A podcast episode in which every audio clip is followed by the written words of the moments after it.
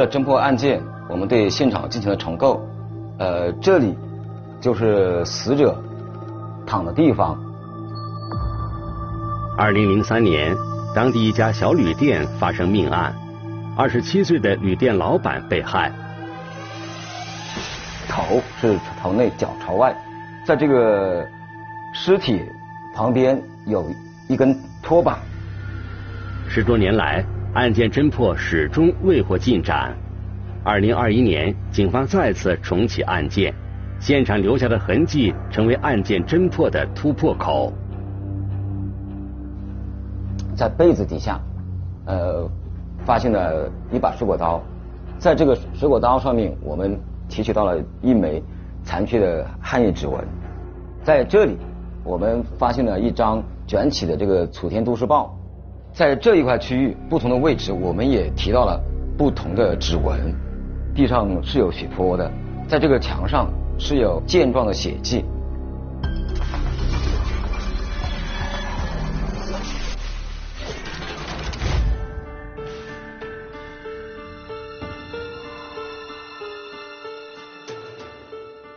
聚焦一线，直击现场。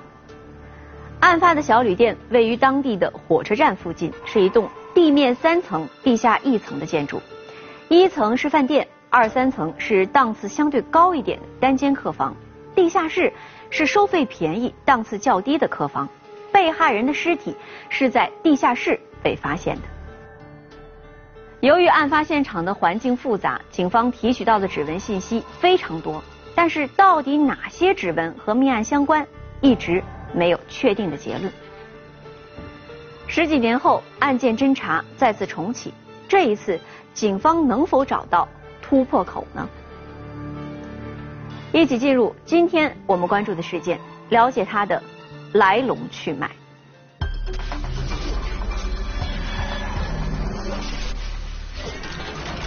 旅店老板被害，现场杂乱，疑点重重。到处都是血，这血腥味比较重。在折痕的报纸，被褥下的水果刀，哪一件物证指向嫌疑人？经常是做梦，梦见他没死。沉睡的证据，一线正在播出。被害人叫冯张远，江西九江人。案发当天下午，他本该去幼儿园接孩子，但家里人却一直没有等到他回家。六点钟，孩子还没回来吧？他就觉得可能不知道是不是哪里出了什么问题，他就打了电话给他了。冯长远的电话怎么也打不通，他的父亲随即赶到了旅店。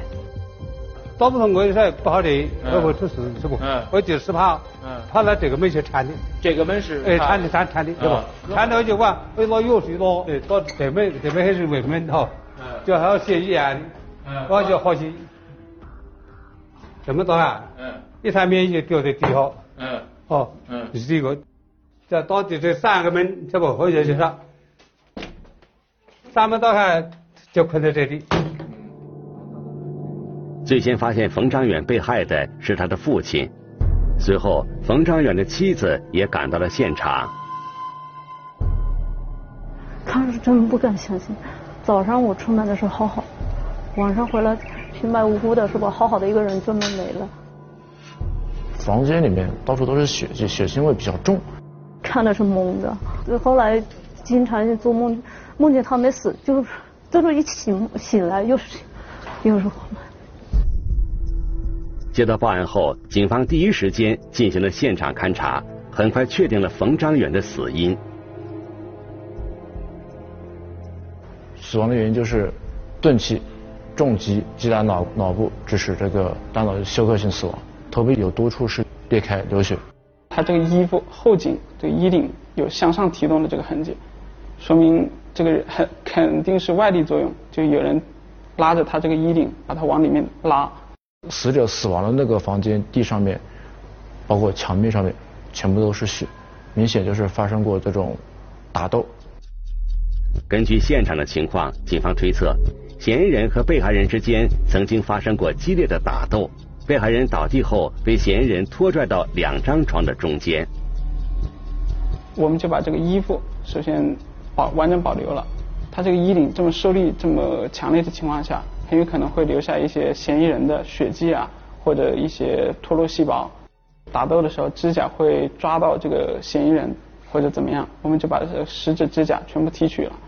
我，另外就是对他这个牙齿，牙齿可能会打斗的时候会咬到他或者怎么样，我们把这个牙齿也当时也用我们技术手段提取了一下。从血迹到指纹，警方提取了大量痕迹物证。其中包括一把藏在被褥下面的水果刀，以及一张丢弃在床旁边的报纸。从我们的侦查来讲，应该这把刀跟案件是有关联。正常的来讲，别人呃住店，他不会把一把刀，就之前的李克，他也不会把这把刀呃放在这个被子下面。虽然这把水果刀疑点重重。但是调查显示，水果刀并不是作案凶器。这个死者是并没有受刀伤，只是重物击打的。现场的一个拖把引起了民警的注意，但经过分析，拖把柄的击打致人死亡的可能性很快也被排除。拖把的那个棍子泡发的那种木头并不结实，不足以造成这个死者的死亡。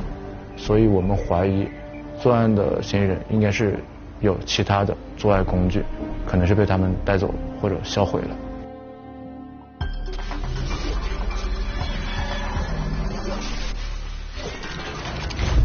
虽然警方在现场提取到了大量的痕迹物证，但是由于当时的技术条件有限，案件的侦破并没有取得突破性进展。于是，警方的调查重点转向了外围走访，并锁定了三个重点调查方向。第一个是曾经和冯家产生过激烈冲突的任氏父子；第二个是曾经出现在案发旅馆后门的一名吸毒人员；第三个则是在案发时间段在旅店居住过的旅客。那么，究竟谁才是真正的犯罪嫌疑人呢？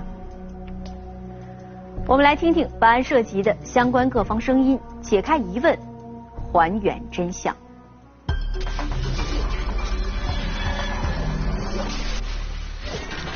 蓄意报复还是图财害命？偷东西那个人，他就在火车站那夜宵堂做事。再度作案，嫌疑人浮出水面，沉睡的证据一线继续播出。冯张远的家人说，这极有可能是一场蓄谋已久的报复，而报复者就是隔壁开饭店的任氏父子。你觉得有人雇他们去害你家？对，我就有一种想法，因为之前我哥哥家发贼了吧，他那个偷东西的那个人，他就在火车站那夜宵摊做事，但是我爸爸他他就找到了，他找到那个小孩在那做事，我们他们就是跟我老公一起。都在找找那个男孩。原来冯长远的哥哥家曾经被偷，最终他们找到嫌疑人，就是在隔壁人家饭店打工的店员。一怒之下，冯长远的父亲带着两个儿子去人家的饭店要人。儿子，我家里打工，他说是他偷的。我说是他偷了，你就到公安局去，派出所去，是吧？你到派出所去的话来报案，有有公安部门来。来来来，侦查这个事情，你没有权利在这里来行凶打人。那个老板就出来跟他们打架了，然后打了，当时当时也受伤了。因为这件事，两家人大打出手，最终由当地派出所出面调解，这起事件才平息下来。冯家人认为，有可能任氏父子心怀怨恨，进而杀人报复，这种猜测成立吗？证明他没有这个，在这个案发的这个时间，他没有跟受害人有过接触。警方的调查很快排除了任氏父子的嫌疑，因为他们并不具备作案时间，而且现场也没有与之相关的痕迹物证。在这个摸排的过程中呢，有一个当地的一个吸毒的人员，嗯，案发的当天上午到过该地。这名吸毒人员叫陈刚，他之所以被警方列为重点侦查对象，是因为被害人父亲反映的一个重要细节。他反映的情况就是，案发当天中午的时候，他的一个朋友黄某过来还钱给他，因为他的父亲是当时是我们这边叫屠夫嘛，杀猪的。他白天在做事，他那个朋友就直接到他的那个儿子的旅社里面，当时还了是一千五百块钱给这个死者。警方在现场勘查时，并没有发现这一千五百元钱。与这些钱同时不见的，还有被害人新买的一部手机。他这个手机买了没几天，他给我看，给我拿我看，是吧？呃，他让我新买的手机，你看一下，是吧？这他给我看的。吸毒人员基本上经济上都处于那种比较窘迫的那种那种境地，他为了吸毒，为了获取毒资，很有可能会铤而走险呢。这个都都有可能的。这这一块。既然我们获取了这个线索，我觉得我们应该也要排除。警方直接找到了陈刚，陈刚说自己确实在案发时间段去过火车站，但是自己是去找一位朋友，之后就跟着朋友一起去了麻将室，一直玩到深夜。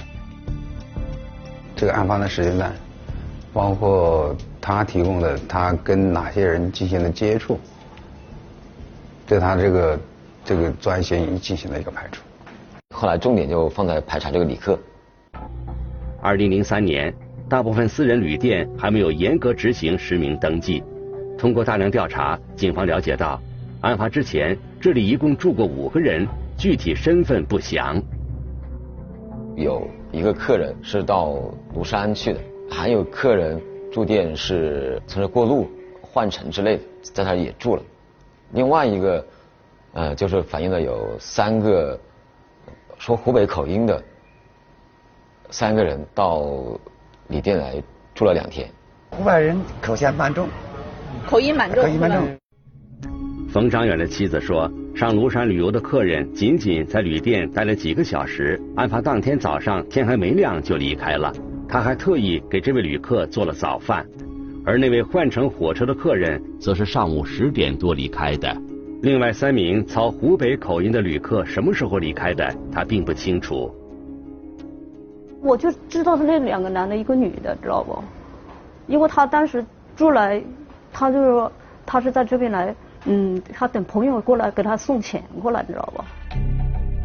据冯长远的妻子回忆，这三名旅客跟着丈夫来到店里时，她正在一楼里面的房间，隐约听见他们和丈夫的对话。嫌五块钱贵了。贵了，然后再是呃地下室是三三块钱，所以他们呃这三个人就住的住住，按他妻子的回忆呃反映就是住地下室。但是我就对那个人的相貌没印象。案发后，这三名旅客就消失了。调查中，附近一位开旅店的老板说，对这三名旅客印象深刻，因为他们拉客的时候都是好几个老板一起去拉的，其中就是有个。旅社老板记得特别清楚，因为他当时也看到这三名旅客从出站口出来，他准备上去拉，然后死者已经跟三名旅客已经说话了，相当于已经在跟他们谈这个价格了，所以那个旅社老板就没有再上去抢他的客人。据这名旅店老板回忆，这三名旅客的年纪大约在三十岁，穿着打扮看起来颇为时尚。他的那个相貌，他的人呢，也不像我们农村人那个那那么样子。嗯。但是穿的衣服啊，干嘛都很还比较讲究，他不像打工人。其中一名客人戴了一顶鸭舌帽，年龄偏大一点；另外一名客人的话，年纪偏小，体态偏瘦。就反映这三个人，呃，身高偏矮，呃，都反映大概在一米六五左右。这名旅店老板说。三名旅客中，那名女性尤为惹眼。当时留着一头这个波浪形的卷发，呃，个子身材较小，面容较好，呃，当时还提了一个女士的手提包，比较时尚的那种。一个三十多岁的女性的话，跟两个男性一起外出，而且居住在一个廉价旅社的。同间地下室房间，我们就考虑是不是一个专门以此类犯罪我们叫做仙人跳，知道吗？就是说这个先是这个女色，然后敲诈或者是抢劫。警方了解到，在这起案件发生的一个多月前，浙江普陀发生过一起利用女色诱骗实施抢劫的案件。当时，普陀警方已经锁定了两男一女为案件嫌疑人，并且明确了身份。就前往那边去去比对，带着我们现场的一些痕迹物证呢去比对，也没对上号。大队里就决定把这个侦查的方向放在这个湖北这一块，看能不能够串并相同的类似的案件。案发当年，火车票并未实行实名制，火车站周围的监控摄像头也很少，警方只能采取最传统的手段，展开大量走访调查，但收效甚微。他即刻的时间，有哪些火车那正好在那个点是到站排查的火车的那个班次，对可能会看到这三个对象的人，逐个逐个的去走访，尽可能去刻画去还原。湖北方向为重点吧，然后排查出了有黄石站、就武汉站、汉口这几个站作为重点排查的这个对象。我们当时就在这个重点排查的这个火车站附近张贴了这个悬赏通告。这三名旅客究竟是什么身份？从湖北哪里来？案发后又去了哪儿？警方的排查并没有什么结果。不过。这时，有侦查员回忆起现场勘查中的一个重要细节：靠床尾的地方还有一份那个报纸，报纸就是《楚天都市报》。《楚天都市报》的话，它那个报纸的话，不像是平常看的那种折痕，看那个折痕就是平常就用来包裹这个刀的。警方分析，现场发现的那把水果刀外边可能被一张报纸包裹，而这张报纸是一份湖北发行的报纸。显然，这把水果刀极有可能就来自于这三名可疑旅客。最终，警方的水果刀上提取到了一枚残缺指纹。水果刀上接近刀柄的地方有个汗液指纹，这个就符合我们正常人握刀的时候，四个手指是在刀把上，一个手指就贴可能贴近那个刀身上，所以留下来的。这个指纹我们入库进行比对，没有比中。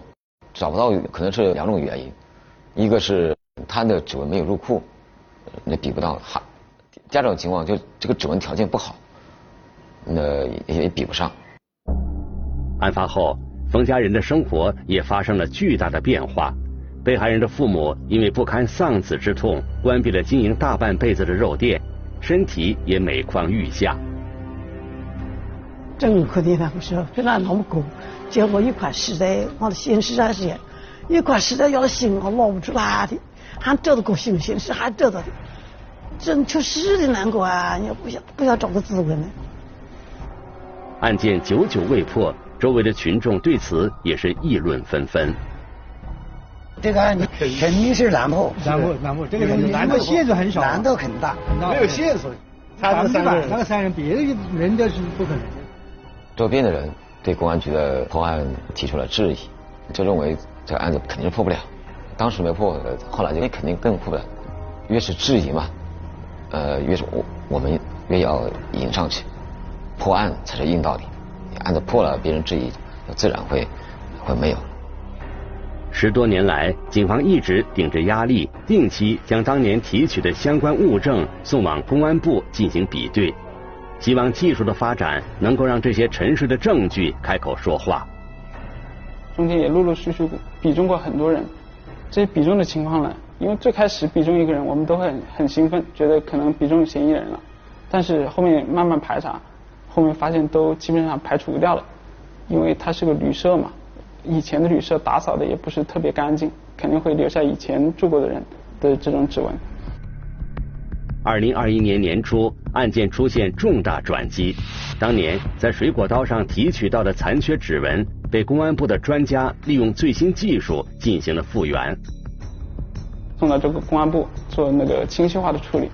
然后这次处理的效果就特别好。在专家指导下，技术人员对经过清晰化处理后的指纹特征点进行重新标注，并入库比对。这一次比对，警方锁定了一名叫江雪的女性。因为我们当年的现场是两男一女，应该说女性的指纹在这把刀上面，我感觉跟这个案件事实就已经很接近了。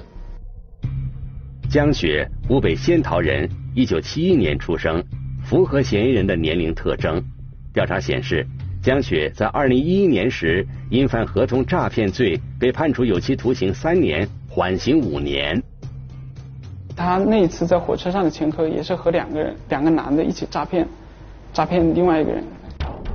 警方调取了这起合同诈骗案件的相关材料。发现和江雪一起实施诈骗的两名男性是他的哥哥和弟弟，案卷中也反映出了这三个人的体貌特征，符合此前冯长远被害案中对嫌疑人的刻画。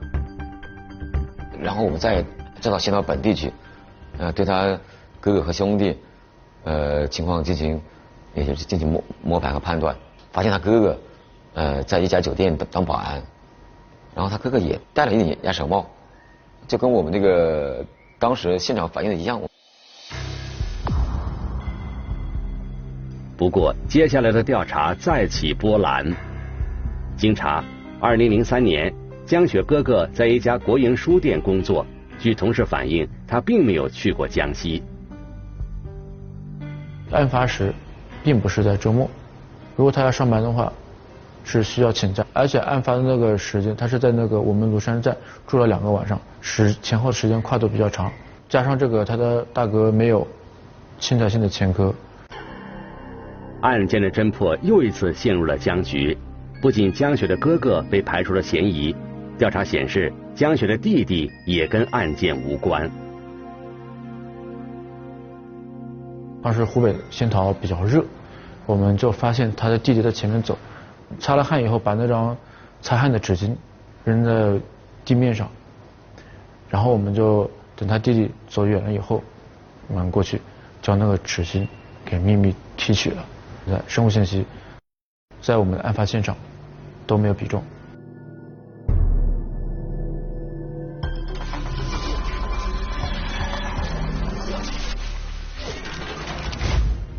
那么，除了江雪？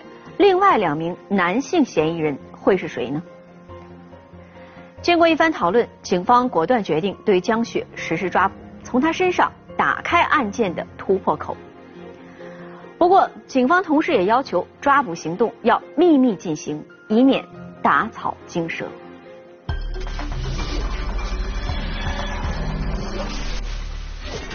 面对讯问，她伪装失忆，煤气中毒过，可能有些失忆了。丈夫生病，她竟然替夫作案。我老公就没有来，就让我和这两个男的一起来。沉睡的证据，一线继续播出。二零二一年五月八日，刚刚下班的江雪独自一人骑着一辆电动车进入了警方的布控范围。从白天就开始跟踪，刚好就看见他骑电动车在一个路上，那相对偏僻的。马路上就把他抓捕了。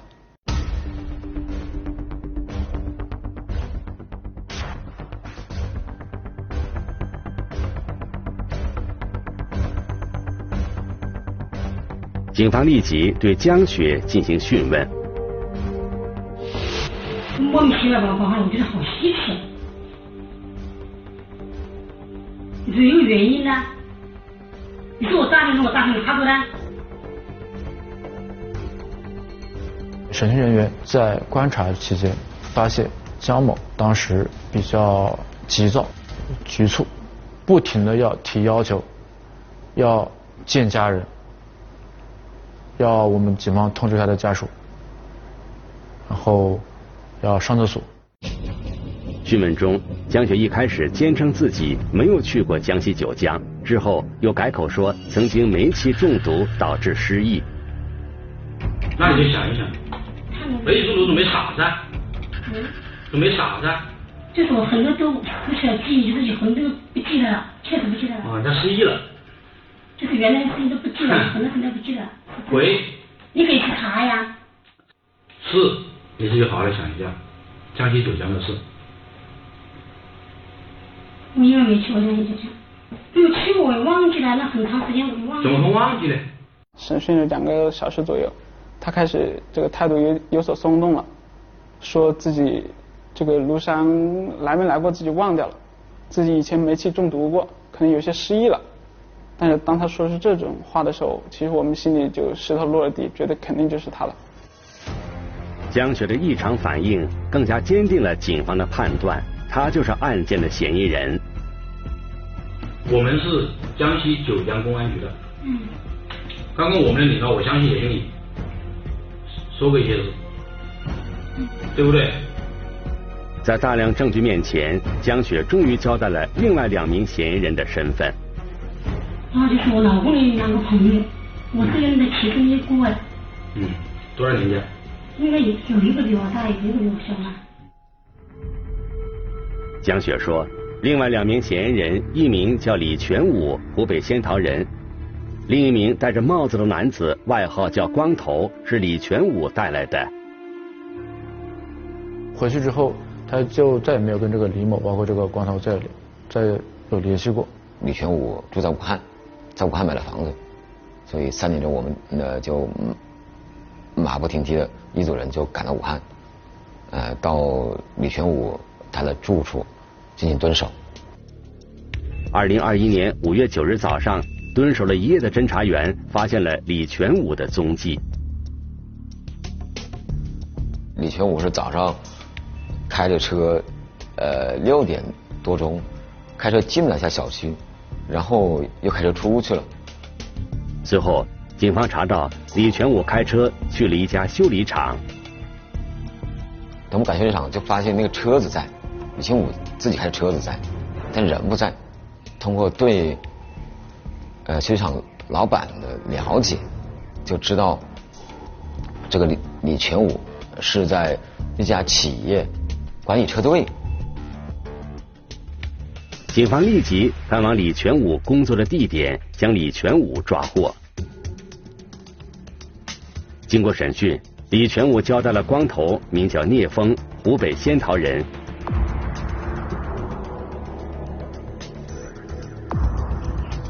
警方迅速行动，将聂风抓捕归案。到案后，三名嫌疑人交代了案发的经过。他们当时在仙桃，就是因为他们手上都穷，而且他们他说这个细节就是，他和李全武那个时候是刚刚离婚，为什么离婚？就是因为他们前任妻子嫌他们手上没有钱。对金钱的畸形欲望冲破了他们的理智，于是李全武带着聂风前来投奔曾经的狱友，也就是江雪的丈夫。说庐山那是旅游的地方，肯定有好多游客，好那边的生意特别好做。但是我老公那个时候有肺结核，他就我老公就没有来，就让我和这两个男的一起来。所谓生意，指的就是抢劫。江雪外貌姣好，能说会道，负责分散被抢目标的注意力；而李全武和聂风则负责抢劫。你们为什么要来酒庄？为什么来？是别人说酒庄那里做花鸟市场的老板有钱，去抢一点钱。你们当时为了抢劫，用了哪些工具的？一个圆棒，一个橡胶棒。一把那个手枪，发你枪。除此以外，几名嫌疑人还携带了一把水果刀。是他和李某以及光头三人来到九江，到九江，然后到这个火车站旅社旅社嘛住了两天，然后案发当天中午的时候，看到老板在数钱。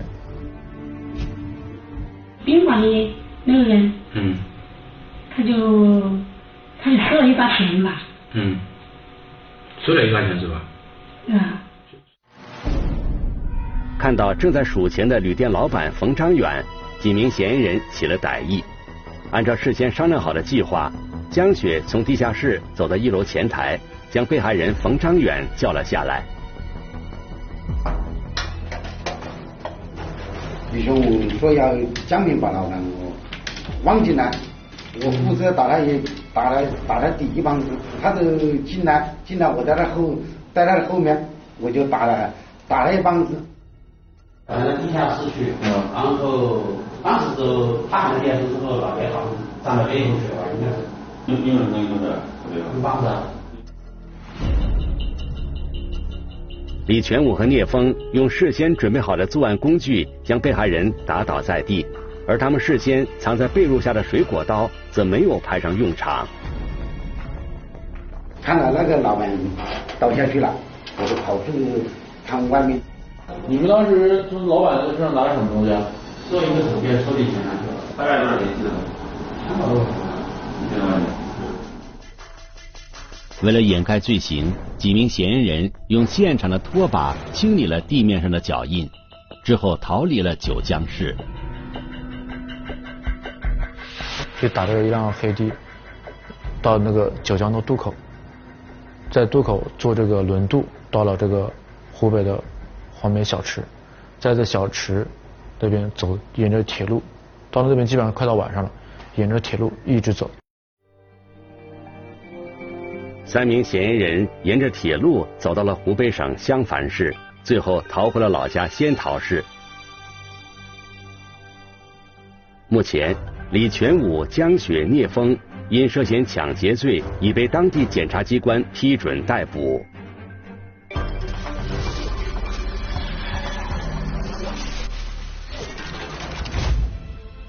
新技术的发展，终于让这桩尘封了十几年的命案得以告破。在本案中，三名嫌疑人在实施作案的过程中，预先进行了分工。李全武策划了整个作案过程，由江雪负责把被害人诱骗到地下室，然后他和聂风负责用事先准备好的工具击打被害人。那么，这三名嫌疑人的罪责是否有主次之分？又将承担什么样的法律责任呢？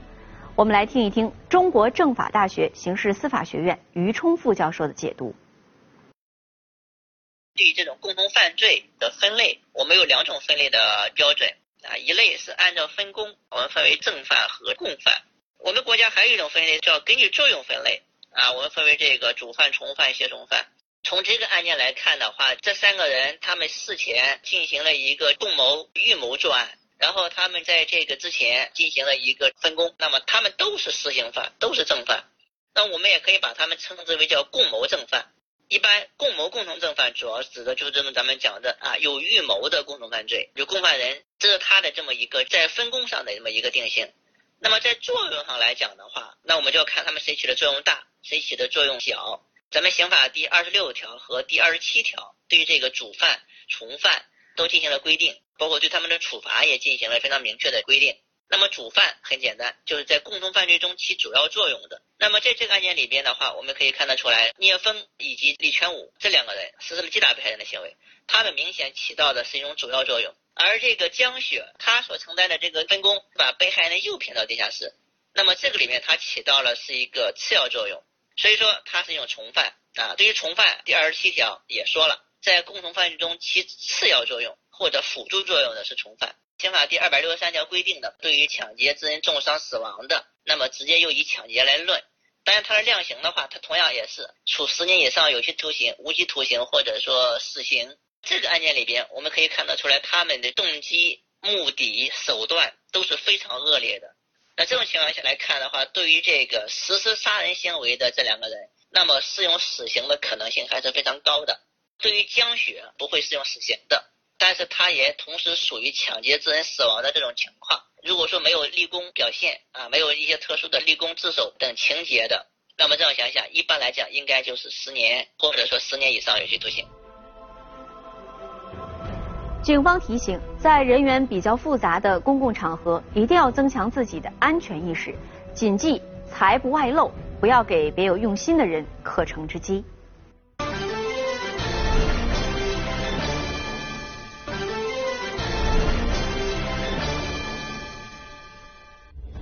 如果你想了解更多的法治资讯，可以在微博、央视频中搜索“一线”，关注我们的官方账号。这里是一线，我是陆晨，下期节目再见。